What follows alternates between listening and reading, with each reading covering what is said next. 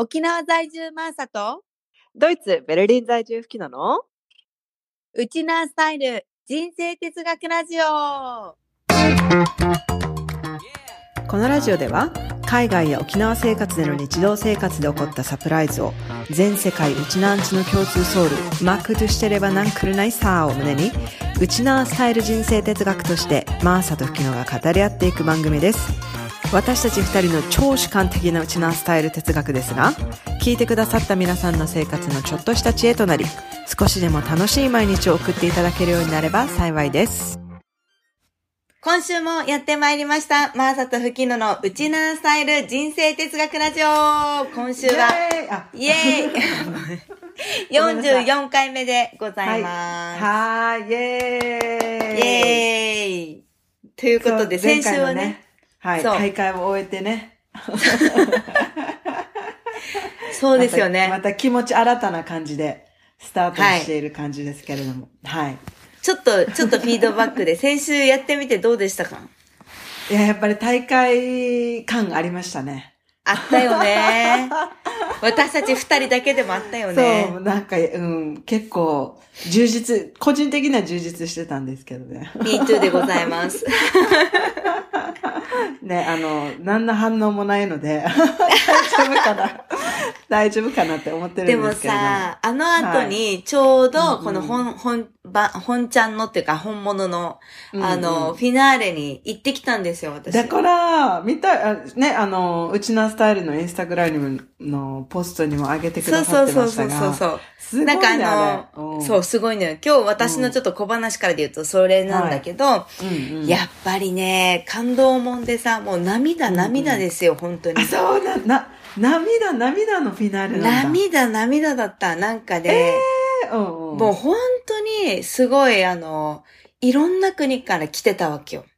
はいはいはい、はい。で、会場、会場にこう来てて、真ん中にこう、海外から来たうちなんちゅうの皆さんが座って、端に、はい両端にうん沖縄県民、まあ在住の人がこう、座るっていう構図だったんだけど、うんうん、もうさ、うん、やっぱりあの、ブーブーってあの、サッカーとかオリンピックの試合見てるみたいな感じで、結構旗持ってたりとか、国旗ね。すごかっったわけよ、もうそもそも入った感じの。その人たちが来た国の国旗？そうそうとか、みんなお揃いの、やっぱ衣装着てたりとか、へー。結、構、やっぱ盛り上がり感ってあったわけよ、もともとね。うんうんうんうん、でもやっぱり、こう、フィナーレの舞台になってくると、うん、ライブパフォーマンスの時に、もう50周年を結成して迎える、はい、あの、みんな70オーバーのおじいがやってる紫っていう伝説のバンドがあって、ロックバンド。はいはい。そこからスタートで、この紫はさ、私の両親が大好きだったロックバンドっていうのは知ってたわけよ。へえ、うんうん、でももう全然70オーバーには見えない、50代ぐらいに見えてたんだけど、すごいパワーでさ、もうコアなところから攻めるなって感じでスタート幕開けして、うんうん、ディアマンテスでプーってなんかこう盛り上がって、うんうん、で、最後にビギンだったんだけど、ビギンのもうまさかのもうロングライブ。まさかのだったの？いや、結構、プログラムでは15分刻みぐらいだったから、あ、もう数曲歌って終わりか、みたいな。なんか、で、絶対今日だったらこういうテーマの曲歌うよね、みたいな。やっぱり、こう予想とかもしてたんだけど、見事にディアマンテスはですね、私たちが歌った片手に三振を歌ってましたよ。本当に。あ、じゃあ私たちの線は間違ってなかったんだね。全然ブレておりません。路線的には。全然ブレておりませんでした。もうやっぱりもうみんなでこうさ、たこういう感じでさ、あの、なんていうの、肩を組んで。肩を組んでね。そうそう、見せたいよって感じだったし。あ、そう。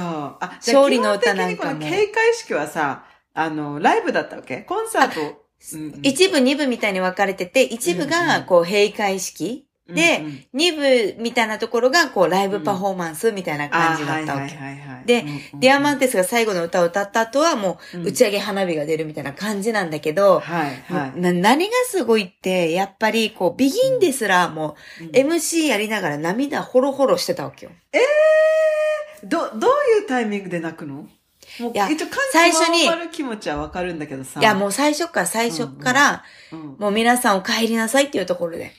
で、なんか、お帰りなさいお帰りなさいっていう MC が始まって、で、やっぱりね、みんながはいけないから、こう自分たち家族とか国とかを代表して、あんたが行ってきなさいと。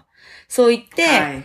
寄付だったりとか、こう積み立てとかをしてやっぱり渡航してくる人たちも多いわけよね。あ、そう。そう。あ自費で来るから泣けちゃうね。そう。で、それで、やっぱ沖縄の親戚とか自分のルーツとかをそういうふううんうんに、やっぱ触れ合うためにみんな帰ってきてて、うん、で、本当にイチャリバ町で、一代はみんな兄弟、で、チムグクル、本当にみんなで助け合おう、言い回る、みたいな、やっぱそのフレーズって結構どこのスピーチでもやっぱ出てきてて、特に今回はコロナでさ、亡くなって来たかった人も来れなかったとか、世界的にもすごい厳しい時期を迎えたとか、その、やっぱ戦争を経て、あ、まあ、その前には貧しくて国を出てる、県をね、うん。出てるうちなんちゅうがいて、で、そこから、こう、一時期はもう本当にすごいパーセンテージ、75%って言ってたかな、がうん移民の人からの送金で沖縄県の経済が成り立ってたっていう時期もあったらしいのよ。ああ、そう。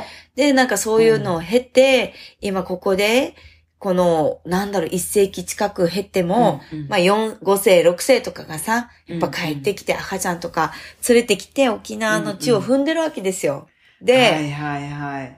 もうみんなやっぱりなんかね、沖縄のカチャーシーとか指笛とかうんエイサーとかでもう心が一個になるわけよね。なるよね。なるよね。なるわけですよ。うんその時に生まれたあの会場ウェブ、もう右端から左端までみんな、はい。うーって言ってこう、なんていうの、うんもうどこから始まったのかわからないけど、あやっぱこう繋がってるという感じの、もうう躍動感となんていうんですかね、もうちむどんどん。ああ、心熱くなるね、それ。熱くなるよ。しかもこんなさ、久しぶりのライブ、生ライブでもうさ、みんなで立ってもいられなくなって前に出てってみんな踊り始めたから、国違いど。あ、そう。そう。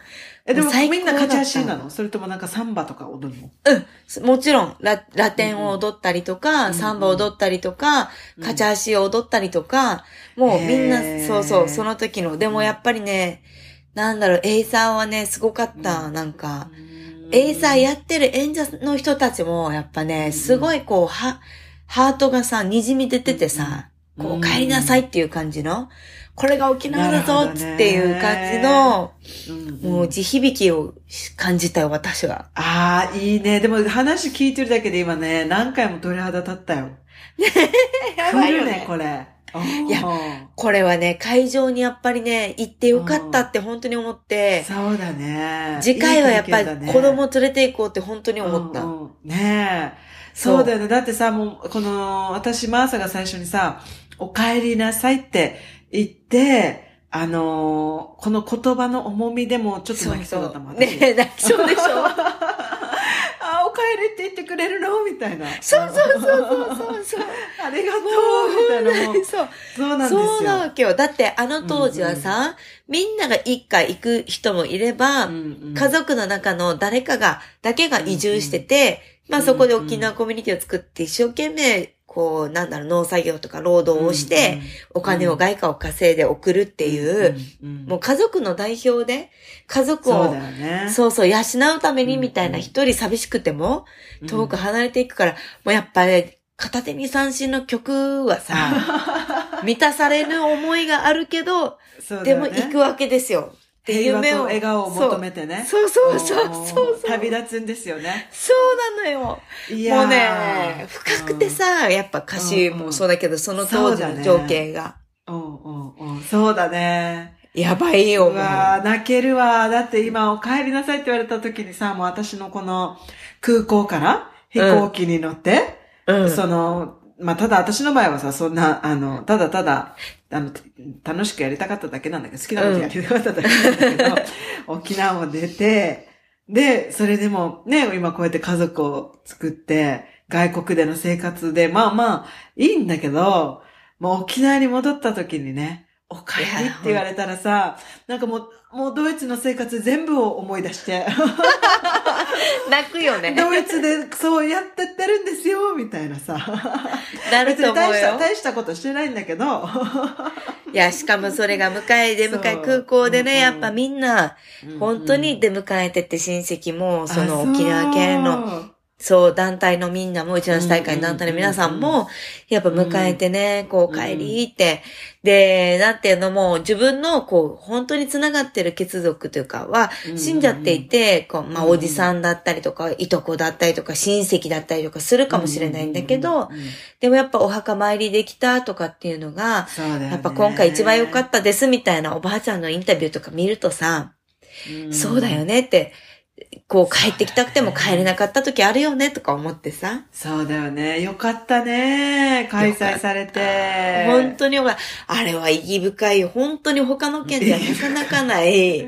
そうだよね。もうやっぱ沖縄がこれだけ自自分たち自国、自国っていうか自分たちの県の、なんかこう、文化、歴史とか芸能とかいろいろ言われていても、もう分かりきってはいることなんだけど、やっぱ改めてみ、に染みるというか、培ってきたものの尊さみたいなのは、やっぱ感じ、感じたよね、本当そういうね、きっと思いがまた次の世代にね、そうそうそうそう。流れていくんだろうね。そうなんですよ。ということで、私の方はね、まあ現場からリポートは以上でしたって感じなんだけど。胸、胸熱ですよ。胸熱。はい、今私、胸熱ですよ。ああ。もう私の話するのがもうどうしようかなって思っていいよ、いいよ。いや、今日のね、テーマの流れもあるので。はい、私はこの、まあ、大会を終えても私はね、またドイツの生活に戻ってたわけなんですけど、はい、はい、はい。まあ、私のまあ今回の小話としても話したいなと思ったのが、あの、電車でね、よく乗るんですよ。あの、私は娘を今聞いたに、保育園にね、送り迎えするときに。で、この電車の中で結構ね、いろんな人見るんだけど、はいはい、はい。あの、二、二、二つ事件が、事件というか、記憶に残る乗車の方がいて、乗用、うんうん、なんていうの？利用者がいて、うんうんうん、まあ一人目がね、朝ね、まあベルリンも寒いんですよ。うんうんうん、で、結構曇りで、し、あの、なんていうの？ヒュミッドってなんていうの？この、なんか湿気で、もわーっとしてるんですよ。ああ、はいはいはい。あの、霧みたいな。霧みたいな。そうそうそう。で、なんか結構そこから、電車に入ってくると一気にね、あの、メガネとか曇るじゃん。はいはいはい。ラーメン食べてる時みたいな、ね、そうそうそうそうそう。で、結構マスクもしてるから、自分の鼻息でもよく曇るんですよ。で、そういう人も結構いるんだけど、はいはい、まあ、メガネが曇るのはね、別にびっくりすることじゃないんだけど、うん、私がつい二度見をしてしまった女性がいて、30代ぐらいの女性なんですけど、座ってたんです、エレガントに。うん。綺麗なコート着て、足組んで、うん、座ってて、で、あの、メガネ曇ってたんですよ。あの、うん、は、マスクも着て、あ着用してね、あ、メガネ曇ってんなって思ったけど、この女性が、このバッグからね、ちょっと新聞紙みたいなのを取り出してきて、うん、で、あの、クロスワードをやり出したんですよ。メガネは曇ったままです。で、この曇った状態で私は、あ、吹くんだろうなって思ったんですよ、うんうんうん、メガネ。見えないよなって思ったら、はい、普通にちょっと新聞紙の位置を調節しながら解いてたんですよ。吹けやってね。曇り、曇ってるの吹けやってね。もっと見えるよってね。だから新聞紙のあ近くしたり遠くしたりしながら、一応見えにくいのかなって思いながら、でもエレガントなこの姿勢は崩さず、スラスラっと書いたりもしてるんですよ。えー、私なんかこの女性、え、見えんのかなって思いながら、でも、解いてるしなーって思いながら。私のライドは5分ぐらいなんですけど、そうそう、なんか、誰も突っ込まないみたいな、このシュールな雰囲気。吹きのだけ釘付け。これ、なんか、これなんかビビってんの？私だけみたいな。それ遠近法の問題じゃないよ、みたいなね。そうそうそう曇ってるだけだよ、みたいな、ね。曇って、え、見えないよね、みたいな。ウケるそうそうそう、エレガントな女性の、エレガントにそぐわない行為だなって、はい。個人的に思ったんだけどさ。なるほど、ね、それが一つ。で、もう一つ、ちょっと、えって二度見したのが、昨日ね、うん、ちょうど動物園に行ってたんですけど、うん、その帰り道に、あの、まあ、結構同じ駅から、動物園の駅から家族連れが乗ってくるんですよ。はいはいはいはい。で、乗ってきた後に、あのー、子供3人連れた、あの、お母さんお父さんがいて、うんうん、まあ、でも子供もさ、みんな結構まだそんな大きくなくて。で、うんうん、多分、後で話したら4歳、2歳、0歳って言ってたんだけど、たまたまね、一緒になって話すことがあって。で、でもその子たちは私、ああ、大きい、まあ、バギーが大きいからさ、目立つんだっけよ。この電車の中で。うん、あ、大きいな、すごいな、頑張ってんな、三人も連れて、みたいな感じで見てたら、あの、お父さんがおやつ食べる？って言い出して、子供に対して。うんうん、で、まあ、お弁当ボックスみたいなね、出してくるんですよ。うんうん、でも、まあ、ここまで普通なので、みんな大体お弁当ボックスにお菓子とか、なんかフルーツとか入れて、持ち歩いてるのが、まあ別にここでは結構普通に見るんだけど、あ、じゃあ、オッケーオッケー、お菓子ね、おやつねって思いながら見てたら、その、パカって弁当ボックス開けたら、人参、な、生の人参、皮も剥いてない、なんならヘタもついてる、えー、先っぽちょっと黒いみたいな人参一本出して、ウリみたいな。嘘でしょ？で、あげよったわけ。湯がいてもない。生の、本当にそのままの人参。皮もついたの。すごいね。で、おそ息子もありがとうって言って、ボリボリボリって食べ出したわけ、人参も。やば、すごい。すごいヘルシーと思って、私。すごいリ。リンゴはよく見るし、キュウリもよく見るのよ。うん、うん、うん、あとパプリカ、うん、でももうキュウリとかはカットして輪切りにね、カットして子供に入ってあげたり、うんうん、で、な、なんて言ったっけ、パプリカ、パプリカもカットして、入って子供のおやつ用として持ってきてる人たちはいるんだけど。それって野菜スティック感みたいな感じよね。そうそうそうそうそうそうそう。あの、パプリカね、ちょっと細長く切って、きゅうりは輪切りな、ね、輪切りなんだ、うんうん、輪切りをよく見るんだけど、この人参をね、丸ごと一つ。確かに。で、このなんか人参をボリボリ食べてる男の子のシュールでさ。すごいね、でも。スナック食べないんだろうね。だから、すごいヘルシーだなと思って、自分のこの育児に対する概念を崩されると同時に反省したよね。ちょっと私はもしかして甘いものあげすぎなんじゃないかとか。ええー、そんなことないよ。いや、でもうちの娘絶対あんなあげ方して食べないからさ。食べないよ、うちだって。お菓子ちょうだいだよ、お菓子ちょうだい。でしょ？でもこの、うん、この男の子は人参で嬉しそうにボリボリボリボリ食べてたわけよ。すごいね。だから、もう、それがおやつっていう生活でしょ？だから、いやもう、好きとかもわからないうちから。だって、弁当ボックスに人参2、3本入れて持ち歩いてるってことでしょ？やばくない？すごいね。スナック用として。だからすごいでしょ？私びっくりして。まあ、その話は聞かなかったんだけど、後でき、エレベーターでね、一緒になって、いくつですか？って聞いたら、4歳、2歳、0歳って言って、その4歳の男の子が人参ボリボリ食べてた。すごい。そう。なんか、いや、よく見るけど、野菜とかね。うん。ボリボリ食べてる子たち。うんうんうん、この人参スティックはなんか ね、人参スティックと言ってもやっぱ、ちょっとある程度ね、あの、洗って、カットして。洗ってはいないけど。いや、先っちょ黒いって言うから。先っちょ黒いままよ。土のまんまなのかなみたいな、なんか。だからびっくりしましたよ。こういうこ、こういう子育てもあるんだ。あの、親もいるんだなと思って。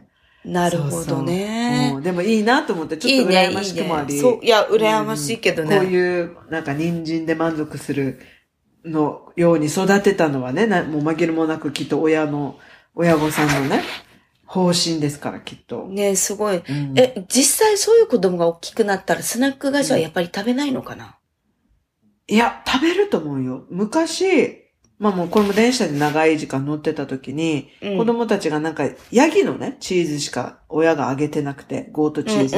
ゴートチーズはまあ、あの牛のチーズに比べると、まあちょっとヘルシーなんだよね。はいはいはいはい。ゴートチーズばっかりあげてて、もう多分5歳とかぐらいの子供だったと思うんだけど、子供がね、あの、文句言ってたのよ。もう、牛の、牛のチーズが食べたいって言ってでも、お父さんが、うん、今はヤギのチーズだけって言ってたから、だから多分その子は抑圧されてる分、牛のチーズ食べまくるんじゃないかな。反動するよね。反動あるよね、絶対ね。そうそうそうだから、だからこの、この電車で会った子たち、この人参食べてた子ね、甘いスナックの存在をどこまで知ってるのかわかんないけど、そうそうそう多分、一回発見したらこのクレイジーになる時期はあると思う、ね。あるよね。きっとさ、高校生とかになってさ、うん、なんか、見て、どっちかのパターンと思うんだけど、うんうん、最初は、え、あんなもの食べて体に悪いよとか、親の受け入りでさ、うんうん、子供も言ってそうだけど、一、回一口口にしたらもうやばいよね。多分、爆発よね。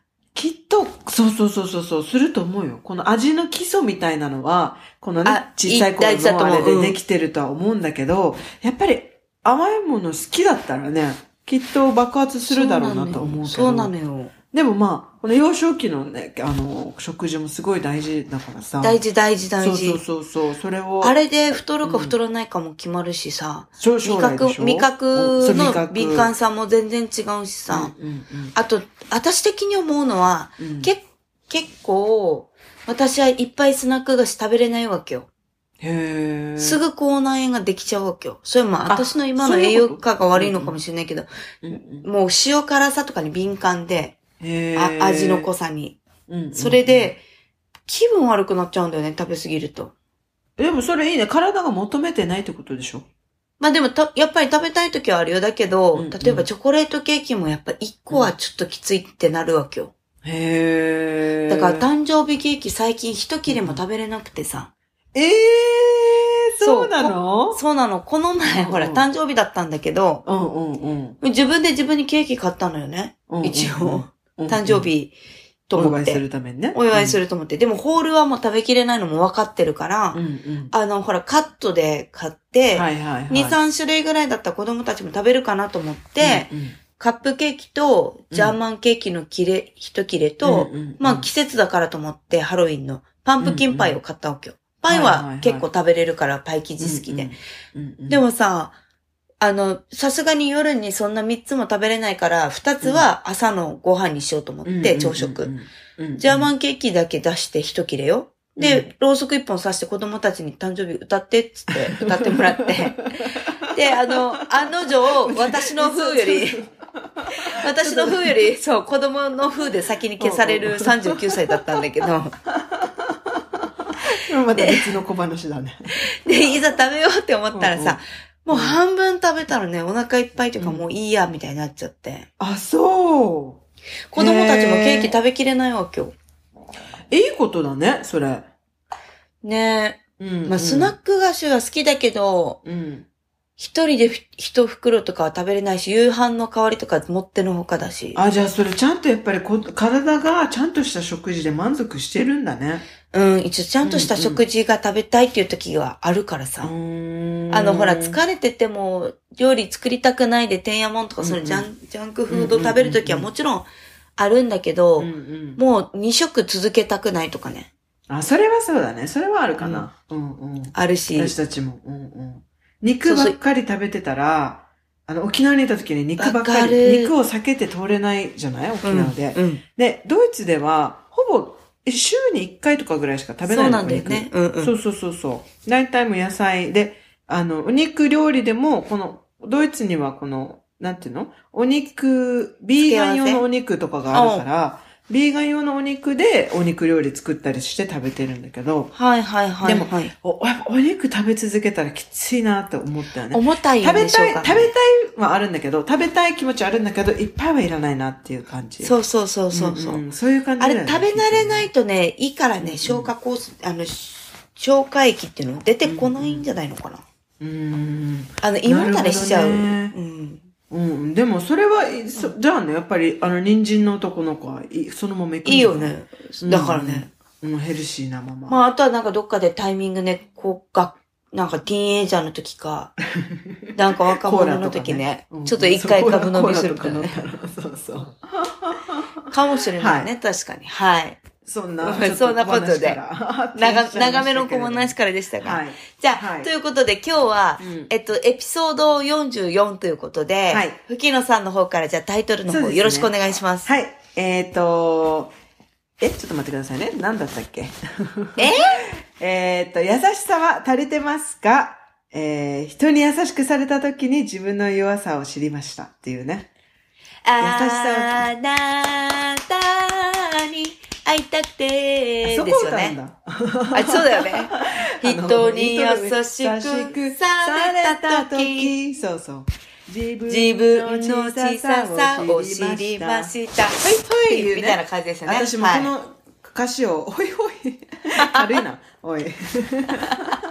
この、この前、ちょっと突っ込んでくれる。歌詞を思い出したんですけど、あの、最近ね、よく私たちの、まあ、優しさについてね、ちょっと話して、行きたい、ね、今日はテーマに話したらなと思ったんですけど、はい、最近、私たちのアパート、あの、うん、完全バリアフリーじゃなくて、エレベーターはあるんだけど、はいはい、この、エレベーターに登るまでに5段ぐらいの階段があるわけ。うんうんうんうん。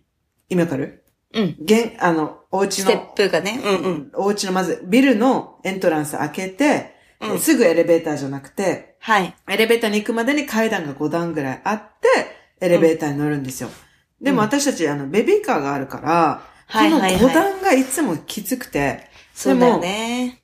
あの、マティアスが、まあ、仕事したりね、あの、してるとき、私一応一人でなるべく運ぶようにしてて、うんうん、で、この重いベビーカーを、よいしょ、よいしょって持ってやってるんだけど、うん、結構ね、あの、ガタンとかなったりして、うわー、あー、やっちゃったとかっていうの結構あるんだけど、うんうん、まあ、それでも毎日よいしょよいしょしてるんですよ。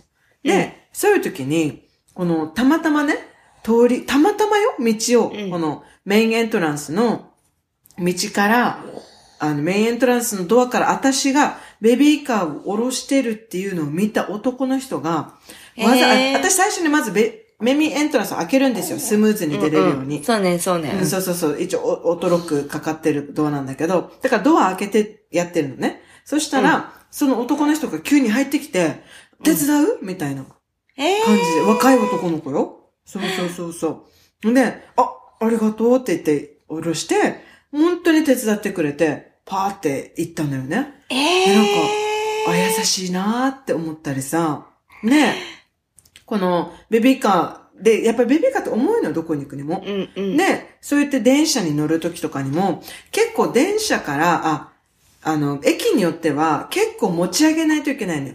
ベビーカーを。用意しって持ち上げて入るのね。で、その時に、あの、私、娘も一緒にいる時には、娘たまに歩かせたりしてんのよ。ベビーカーに乗せてたら重いから。で、私は、あの、息子をベビーカーに入れて、娘手を繋いで、はい、一緒に乗るよ、みたいな。でも結構この段差が大きかったりするから、娘的にも私が見てないとちょっと不安なのよ。だから、まだ娘2歳だからね。娘は、じゃあ私の手繋いでねって言って、やるんだけど、結構注意散漫で見てなかったりとかするときにも、もうドアが閉まっちゃったりするから、いつも、はい、はい、はい、急いで急いでみたいな、乗って乗ってって感じなんだけど、うんうん、そういうのも、よく人が助けてくれるのよ。私が用意しょってベビーカーをやってる時にも、娘、私が娘を一緒にね、乗せよ、乗って乗ってって言ってる時にも、もうバッて出てきて、この、いろんなね、お、おおばあさんとか、お兄さんとかが、娘を抱っこして、おいでって言って、乗せてくれるのよ。本当に、あ。りがとうって、ありがとうございます。私とかさ、ほら、まあ、言うてアジアンじゃない？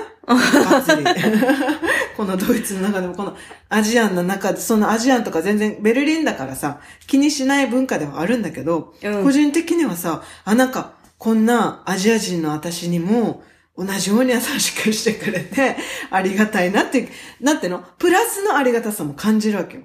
なんか、はいはいはい、私はこれは勝手に私の思い込みかもしれないんだけど、わかるわかる。うんうん、なんか、あ、この白人文化の中、白人文化ってわけじゃないんだけど、ベルリンは。この、なんかでも違いがあってもね。そうそうそうそうそう。アジア、アジア人の私にも、こんなに、娘にも息子にもこんなに優しくしてくれて、ああ、嬉しいなって思ったりするんですよ。で、いつもね、心が、こういうエピソードがもう何回もあって、で、最近立て続けにやっぱりそういうのがで、びっくりしたのがこの最初に話したエピソードの男の子が階段登ってきて、一緒にやるよって言って、よいしょよいしょって運んでくれたとかね、もう、もう親のところまで行って親御さんにありがとうって言いたいみたいな。そう、こんな素敵な男の子に育ててくれてみたいな感じなんだけど、それをね、あの、か、もう、ポカポカポカポカするんですよ。うん、この人に優しくされた時に。で、いつも、私もなんか気づいたら、声をかけたりとかするようにしてて、なんか道端でこま、あの道に、道を渡れなくて困ってる車椅子のおばあさんとかがいた時にね、うん、私もドイツ語喋れないけど、コミュニケーション取れないけど、ちゃんとなんか道を渡れます。とりあえず、やりたいことはわかるから押してあげたりとかさ、うん、そういうなんか優しさ、え、なんていうの、助け合いみたいなのがさ、うん、なんか連鎖してる感じがして、すごい。すごいなんか、あ、連鎖してるのかなと、そうそう思って、ググったんですよ。うん。優しさ、あの、うん、足りないとか、優しさ、うん、足りてるとか。この待って、待って、検索の。検索ワードあ、ちょっとバカ丸出し、バカ丸出しなんですけど。足りてるか足りてないか。優しさ。本当にそれでくぐったんですよ。優しさ足りないとか、優しさ足りてるとかって。ググったら、なんかね、この、な、なんだったかな？ちょっと待ってよ。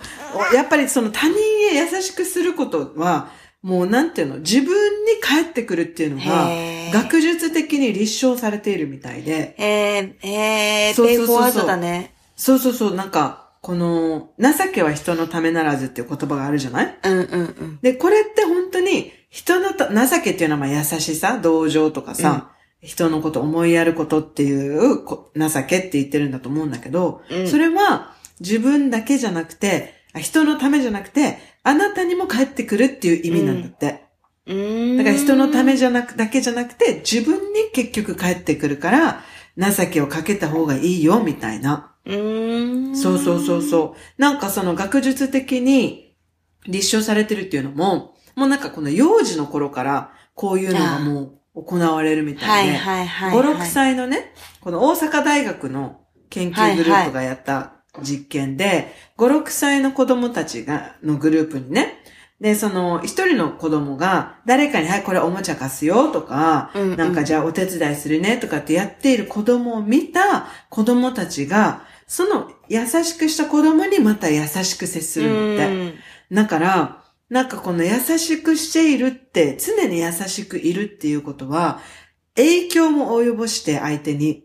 で、結局自分にもその優しさが返ってくるっていうのをさ、思ったんだけど、っていうふうに、あ、思ったっていうか、というふうに言われてるらしいんだけど、で、私は、いや、私じゃあ、今まで優しくしてきたことあるかなってちょっと反省したんですよ。はいはいはい。最近もうこの2歳とね、0歳でも2歳のイヤイヤ期絶賛、絶賛なんですよ、もう今。はいはいはいはい。で、この娘がもう、もう私がお皿タッチするだけで、うわーってもうドラマ。もう私が何かをしようもんなら、これじゃないってドラマ。もうドラマ、うんドラマ、ドラマクイーンなんですよ、今、うちの娘は。うんうん。でもそういうのに私もさ、もうちょっと、あの、忍耐がね言って、るよね。忍耐がたまに持たない時があって、うん。うん。もう、あのー意味ないって思ってるんだけど、声を荒げちゃうとかね。うんうんうん。あとはなんかもう切り捨てようとする。じゃあもう、はい、自分でやってくださいって切り捨てちゃう、うんうんうんわかるところとかもあるんだけど、そういうのを見てね、あ、これはダメだって思ったんです、私。うん。これは、この優しさ足りる足りないのを見たときに、その優しさが自分にね、返ってくるって言って、この娘にね、こういう優しさが私はじゃあ足りてなかったかもしれないと思って。うん。で、また娘はそういう私を見て、なんか、あの、こういう風に育ってほしくないわけですよ、私みたいに。うんうんうんうん。なんか、だから、ああ、なんか、もっと優しくなりたいなーって、こういうね、人たちの優しさから、ら自分、私もまた、学びがあったわけね人に優しくなろうって、そうそうそうそう思って、で、まあ、2歳のね、フェーズの、このイヤイヤ期のフェーズと、優しさの、うん直接は関係できないとは思うけれども、うんうん。まあ、まあまあ伝わるかなとは思いながら、優しく、優しい人間でありたい。自分は、あの、小さい人間だなって思ったわけよ。いやー、わかるなこれ。うんでもなんかさ、うん。結構、今話を聞いてて、うん。あのね、私は東京にいる時に絶対ここでは子供は産みたくないってちょっと思っちゃったのよ、実は。私もわかる、それ。うん。あのー自分がまだ20代半ばでバリバリ仕事やってる時に、うん。妊婦さんとか、あの、この、なんていうの、子供がちっちゃい赤ちゃんを、うん。うん。ああの、お母さんが電車に乗った時とか、うんうん一緒になると、うん、あの、肩身が狭そうなんだよね、お母さんたちそうが。。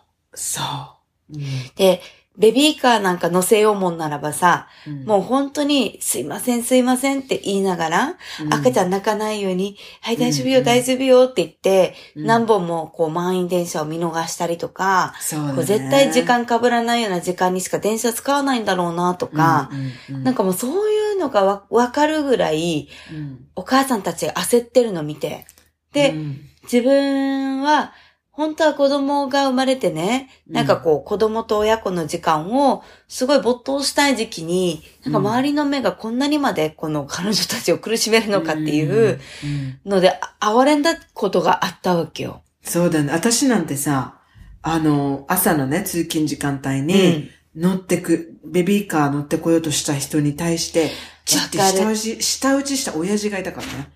いたいた。もうね、もう私全力でスペース開けて、この人のために、私が寄ったもんだから、うん、その親父がチってしたんですよ。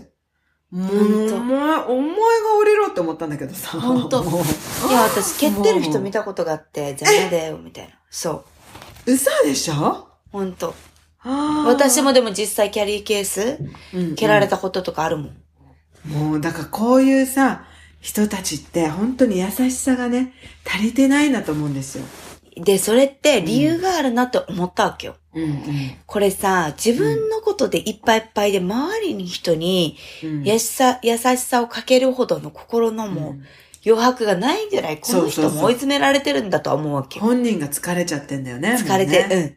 そう、自分を守るのに必死で防衛本能が攻撃に変わってんじゃないかなとかは思ったりはする。いや、そうだと思う。そうだと思う。うん、だけど、この、だからドイツにある、この、なんていうの、心の余裕というか、こう、なんていうの、人に優しくする、余白があることの素晴らしさを今私改めて感じてるもん。優しい、いい、ね、話聞いて。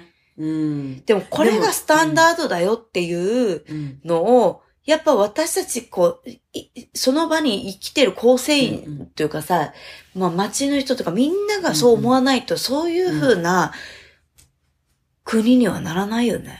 あ、でもね、私、ちょっと、そ、もう、私もちょっと思ったのが、うん、いるのよ、ドイツにももちろん。あの、えー、私がベベビーカーに、ベビーカー専用のスポットっていうのがあるの。どの、どの公共機関にもね。うんうん、でもそこに誰もいなかったら別に座っていいんだけど、まあ、うん、ベビーカー乗ってる人とか自転車持ってる人来たらそっちの人たちを優先してくださいみたいなゾーンがあるんだけど、そこにも若者たちがね、たむろってたりとかしてても、うん、まあ、開けてくれることの方がほとんどなんだけど、うん、開けずにずっとずっとダダダ喋ってる子たちもいるのよ、もう。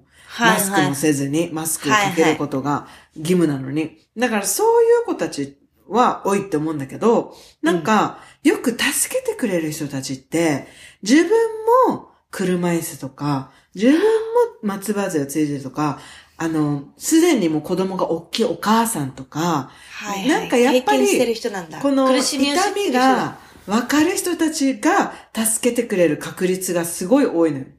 はだから、お互い様みたいなさ、わかるわかるみたいな。うん、だから、こういう人たちがきっと優しくされてきたんだろうなと思って。自分がこう乗るときに。だからもう私絶対、私がね、もうちょっと楽になって、子供が大きくなってね、高級機関乗ってる時に、うん、ちっちゃな子連れのね、赤ちゃんたちを見たら、うん、絶対同じことしてあげようってもう今心に誓ってるんですよ。うんうん、私がやっぱりされて、されてね、すごい今こう、あったかいあったかいって思ってるね。でもやっぱり、助けてくれる人たちの多くは、やっぱり自分も何かしら、そういう助けてほしいって思った経験とかがあったんだろうなっていう人たちは、やっぱり多い傾向にある。みんながみんな、だいつもそういう人たちじゃなくて、もちろん普通の人もね、普通のっていうか、うん、あの、10代の20代の若い子たちも手伝ってくれたりするんだけど、うん、そういう人がやっぱり多い傾向にあって、若い、あの、お母さんとかね、そうそう、なんかちょっとお、おばあちゃんとかね。そうそうそうそう。だからそういう優しさが高校の中で巡ってんだろうなっていうのも感じたんですよ。でも確かにさ、最近その優しさの話で言うと今日私も話そうと思ったのが、うんうん、結構人って辛い思いとか苦しい思いをした時に、うんうん、やっぱこう相手が苦しいのがどれぐらい苦しいのかわかるようになるっていうか。そうね。うんうん、だから結構この苦しい経験って人に役に立てられるみたいな。だからこの目の前のものを悲観的に捉えずに、こう、うんうん学びとして捉えようみたいな感覚は、私もすごくなんか、うん、あの、いい、いいスタンスだなと思って、やってるんだけどさ、うん、へえ、でもこれ結構、なんだろう、やっぱり我が振り、身を、み、なんて言うんだろう。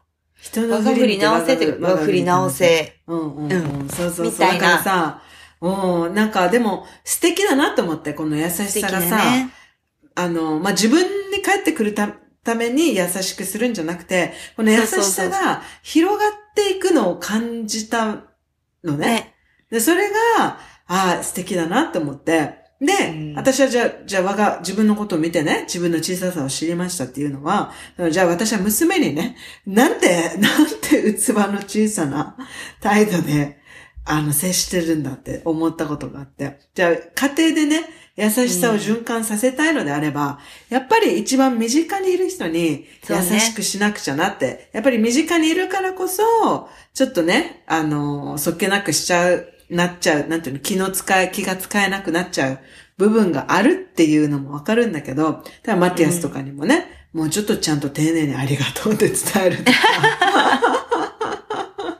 そうそうそう、娘に対してもちゃんと、この優しいっていうのを、優しさっていうのをちゃんと植え付けてあげたいなって思ったのね。うんとね。そうそう。そうしたらやっぱりやっぱり人生がね、優しさで包まれていくっていいなって思ったんだよね。うん。うん、なんかね、上の、うちの上の子優しいわけよ。うん。だって、い、あ、あの、妹のことをさ、あ、そうだったね。そうそうそう。妹ちゃんのことすごい、面倒、マーサの代わりに面倒を見てくれたり、諭したりしてくれてるよね。そうなのよ。でもな、うんうん、結構学校でもさ、うん、小学生になってくるとさ、こう、うん、和着なのか、まあ、いじめまではいかないけど、うん、こう、いじられる子が特定になってきたりとか、うん、なんかそういう場面の時とかに、どうしてるのみたいなことを聞いたことがあって、そしたらなんか、自分が隠された、こう、ペンケースとかを見つけて渡してあげたりしてるとかって言ってて。あ、そう。優しい。そうそうそう。だから、もう本当にそういうふうに、誰かが弱い子がいたり、一人ぼっちにいたりとか、まあそれをする子が悪いとかではなくて、そういうのでは、そういうことをしないためにどうしたらいいかとかを話そうっていう側になろうね、みたいな、なんか、そういう話は最近結構ね、子供たちとするわけよ。やっぱ学校の中で、そう。うんうん、そう最近慣れてきて始めてるから、うんうんうんうん、やっぱ集団行動の中でも、いろいろなんかね、変化があるんだろうなっていうのを、なんか子供たちの話を聞いてて感じることがあって、慣れ合いだったりとか、なんか仲がうまくいく子、うまくいかない子とか、学校に馴染める子、馴染めない子とか、多分みんないろいろ出てきてて、で、それなりにこう社会性を学んでるタイミングだから、自分はどういうその時の場面で、なんか対対応するっていうか、そう、そこに対峙するのかみたいなのって結構子供も向き合わせ去ってる状況っていっぱいあるんだろうなと思って。うんうん、でもそれをさ、やっぱり考えるにあたって、優しさがベースにある子は、やっぱりいいよね。きっと、考えられる子になるよね。その、あ、なんか強い子にフォローしよう、強い子の言うこと聞こうとかじゃなくて、うんうん、優しな、どういうことがやっぱり相手のためになるのかってさ、きっとその優しさで考えられるよね。ほんとよ。いや、でも最近超受けた話があってさ、うんうん、なんか私が、あの、うん、ちょっとね、ビーズの腕輪で、お守りを作ってあげたわけよ、子供たちに。うんうん、で、うんうん、上の子には、 fun smile にしたわけ。うんうん、いつでも笑顔で、いつでも楽しんでっていう意味で。で、うんうん、下の子はいつでもハッピーっていう気持ちを大事にしてねっていう意味で、ハッピーの言葉を入れて、うんうん、あの、英語のスペルでね、で、腕輪を作ってあげたわけ。はいはいはいそしたらさ、なんかさ、私の多分ビーズのデザインが気に入らなかったのか、うんうん、なんか、切っていいって言い出したわけ。あの、切ったら、切ったらもう一回作れるじゃん。で、私、それ、ええー、みたいな感じで言ってたんだけど、次の日になって、私がトイレ入ってる時に、いきなり長女が入ってきてさ、うんうん、ママみたいな感じで、ちょっと待って、みたいな、今トイレ入ってるから、終わってからにしてって言って、うんうんうんなんか、二人の間では、上の子のその腕輪を、なんか、ママ切っていいって、了承を得に、私のトイレに入ったらしいのよ、長女はいはいはいはい。でも、了承を得る前に私にちょっとトイレ終わってからにしてって閉められたから、答えもらえなかったんだけど、次女は、もう、いいって言われてると思い込んで切っちゃったわけよ。あ、はいはいはいはい。で、私はそれを見てすごいショックで、そうだよね。なんか、思いを込めて作ったもんだよね。そう。しかも、ショックを通り越して怒ったわけよ。ひどいっつって。はいはいはい。なんでこんな、そう、なんで、なんで切ったのみたいな。なんか、こう、切れて壊れただったらママも別に怒らないと。でも、切ったのみたいな。ママ。意思でね。そう。ママ、作って、一緒に作ったよね、って。その日結構週末で疲れてて、でも、なんか子供たちの学校の様子とかを聞いて、なんか今は励ましが必要な時期なのかな、二人ともと思って。はいはい。それで私なりに考えたのが、なんかじゃあ自分も、こう、いつでも、こう、大丈夫だよ、ママがそばに行って味方にいるから、あの、子供たちに、なんかそういう、ママはいつも心は一緒だからね、みたいな意味を込めて作ったら、切ったんかいと思って。ちょ、切ったんかいみたいになって、ひどいっつって。誰、なんで切ったの？って言って、しかも、その上の子が切ったんじゃなくて、下の子が切る。なんで下の子が切ったの？って言ったら、下の子は、もう怒られると二人思って私は怒ってるから、理由を言わなくなってってて。で、いや、分かった。じゃあもうごめんね。ママもちょっと悲しくて怒っちゃったけど、もう怒らないから、なんで？みたいな。そしたらなんか、次女は上の子が切っていいって言ったから、ママに切っていいか切り、聞きに行ったから切っていいと思って切ったと。次女はね、何のためらいもなく、単純に切っていいんだみたいに切ったと。上の子は、切っちゃダメって言われたんだけど、もうその前には切られてたみたいな。取り返しがつかない状況になってて。で、なんか、じゃあ、下の子は切ってるんだったらなんで、あの、切切っていいって言ってないと。上の子は。自分はね。でも切られてたんだけど先に。本当は多分切ってもいいかって聞きたかった心はあったんだよ。でも私の手前もう、もう言えなくなっちゃって、それを。下の子は勝手に切ったみたいに言い出したから。はいはいはいはい。じゃあ下の子のせいにするんだったらもうなんで怒らないのみたいな。いや、かわいそうだからみたいな。なんかあの、私にもっと怒られるから下の子が。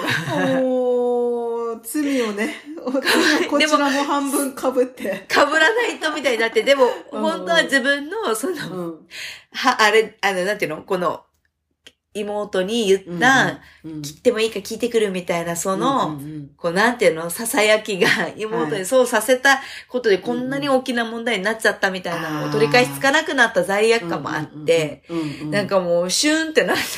て。お優しいね。でもやっぱその時に思ったのは、うんと上の子は、優しいなと思って。優しいね。だって妹のことをかばってたんでしょ？そう。あ、優しい。泣ける。ち自分も怒られたくはないけど、うん、でもなんか、あの、なんでじゃあ妹に怒らないわけ、うんうん、って言ったら、かわいそうだからこれ以上怒られたらみたいな。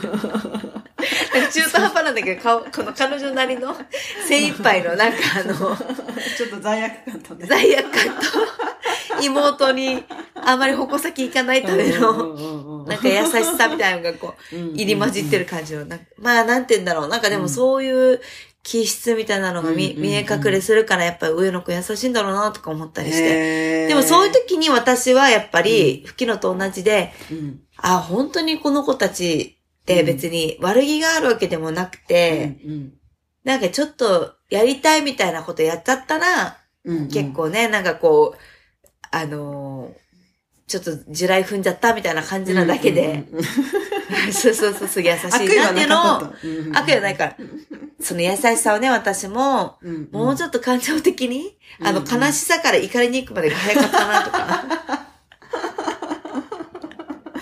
そうだよね。なるよね。なるよね。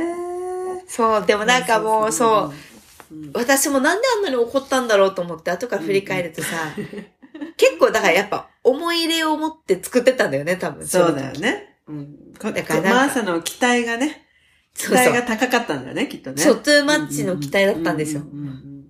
案外子供気にしてないのかもとか思ったんだよ。切っていいって。もう切っていいって聞くそのドストレートな、もう、そう。言葉に私はもうぐさっとき、ぐさでしょ？ぐさっときちゃいそうです、ね。へっつってな、なったよ、最初。へっつって。ダメでしょ？みたいな。ママこれ、めっちゃ作っ、一生懸命作ったんだけど、みたいな。大変だよね。ハッピーファ、ファ、ファンスマイルとかさ。うん。俺、ベースで全部。ハッピーとか。しかも、高度な技術いるよね。しかもね、そう、高度なのは、その、腕のね、長さに合わせてビーズの配置も結構調整して、そうだね。アクセントになるやつ、2個連続して、こう、統一性を持たせるみたいなデザイン結構作って、色味もどうやって。やったの？グーグル、グーグルうん。自分でさ。自分でそれぐらいできるよ。できないよ、私。え、どうしよで、簡単だよ。う。え？ビーズ通して、どうせ、あ、違うなって外せばいいだけで。え、すごい、マーサ。そんな才能あったの？結構できるのよ、それ。私、スマイルファンとかできないの？だよ、大丈夫、できるよ。あ、そう。そう。一日以上かかると思うな。いや、そんなことないよ。そんなことはないけど。あのちっちゃいビーズでしょ？うん。あすごいね。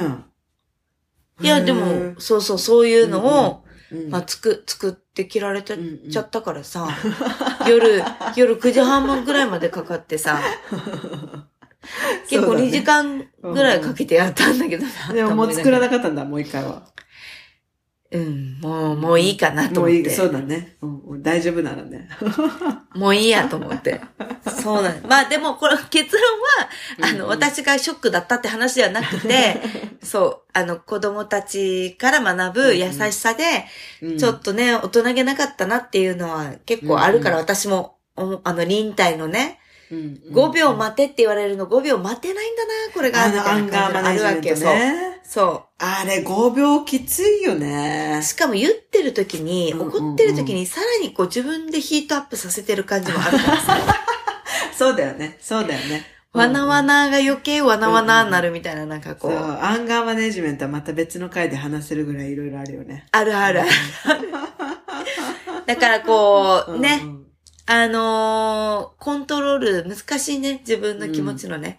そうだとはいね。え、でも、うん。あの、あんまり期待値を100にしないっていうのも大事なのかもなとは思ってそうだ思うよね。そうだね。うん、でうん。まあいろいろ。ね私は、なんか、この、ここのいくつかのね、この優しくされた経験を経て、なんかやっぱり、子供に優しくされてるってつ、なんていうの？感じる？うん。環境でいあげたい、あ、あげ、環境作りであげた、なんていうの？ままでいたいなとは思うんだけどさ。ね。あと、マティアスに対してもね、あの、大事ね。身近にいる人だからこそ優しくして、優しくし合って、もううんもうなんかもう雰囲気が良くなるみたいなさ。そうそう。なんかそういうのを優しくされて、我が身を、我が家庭を見てね。この今、ドラマクイーンがいる中で、毎朝 大変なんですよ、本当に。本当よね。そう、ドラマクイーンンがいて、今ね、ちょっと劇的な毎日送ってるわけなんですけど、うん。なんか優しく、優しい家庭でありたいなって。え、これはも、うもうじゃあ、はい今日のアンサーは、はい。優しさは、やっぱり人を救う。あ、いいね。なんかね、そういう結果があるっていうのも読んで、うん優しくできるっていうのは人間独特の声なんだって。そうよね動物の中で。そうよねまあ愛情表現の一つだからさ。うん。優し社くできる。会性のね、動物だからね。うんうんそうそうそうそうそう。優しくすることで、やっぱり私たちの社会がさ、良くなっていくんだったら成り立ってるからね優しくなりましょうよって。まあ、まずはね、小さな家庭からね、私の小さな 社会であるこの家庭から優しくしていきたいなって思った出来事でした。はい。ありがとうございました。いえ、まあ優しくね、優しくいきたいです。はい。なんかでも皆さんの優しくされたエピソードみたいなのもちょっとね、うんうんコメントとかもらえたら嬉しいですね。そうだね。なんか優しく、なんか、そういうエピソードを読んでるだけでもさ、なんか、ポッてほっこりするよね温かくなるよね。うんうん、な。いいなってやっぱ思うよね。優しくされたっていうのは。はい。はい。何かあればぜひ、優しさエピソード。あ、ちょっとストーリーで募集してみようか。ね、してみよううんしてみよう。で、あの、ゼロ件だったらゼロ件っていう 発表をすればいいかなと思うのう。で。そうですね。ということで、じゃあ、ちょっとね、優しさ、皆さんの優しさエピソードを、うんうんあの、インスタの回答でお待ちしております。とはいい。うことで、ちょ優。しくされた、ほっこりされたエピソードね。はいほっこりしましょう。もう、ドイツ寒くなってきてるんでね。ね、冬だしね。もう。もうほっこり、ほっこりします。優しさでほっこりするっていうのもいいそう、いね。いよね。はいこっからさ、感謝、感謝祭でしょ、うん感謝祭だし、うんクリスマスだし、お正月だから、そうだねもう私もね、人恋しいんですよ、本当に。誰かに優しくされたい。そういうこと。やっぱいいとも優しくされたいって思うよね。うんん思う思うでみんなの優しさエピソードを読んで、あの、やあったかくなりたいですよね。もらって、はい優しさを、はいでもし、集まらなかったら私たちのまた二人だけでの優しさ、さあ、エエピソード、週を。分け合いましょう。はい。はい。とということで、はい。今週も、あなたもハッピー？私もハッピ違うまさーこれ私思ったんだけど、うん。あの、今週も、なんだったっけ？ウチナーマインドで楽しく乗り切りましょうっていううんうん。言葉があったよ。あ、抜かしてんのか。ごめんね。私も気づかなさ、ウチナースタイルなので、ウチナーマインドでっていうね。オッケーオッケー。はい。じゃあ、今週も、はい。うちなマインドで乗り切りましょう。はいあなたもハッピー、私もハッピー。Have a nice weekend! バイバイ優しく。マーサとフキノのウチナースタイル人生哲学にお付き合いいただき、ありがとうございました。番組へのご意見やご感想、皆さんの体験エピソードがありましたら、ぜひ、プロフィールにある E メールアドレスまで送っていただけると嬉しいです。二人のインスタでは、それぞれの日常生活をアップしています。マーサのインスタは、サマンサ野原、samantha.nohara。私、フキノのインスタは、フキノス、FUKINOS にて検索すると出てきますので、ぜひ遊びに来てもらえると嬉しいです。そして番組のインスタでは、二人のチナースタイル人生哲学をアーカイブしていますので、ウチナースタイルアンダーバー哲学で検索していただき、こちらもぜひチェックいただけると嬉しいです。ではでは。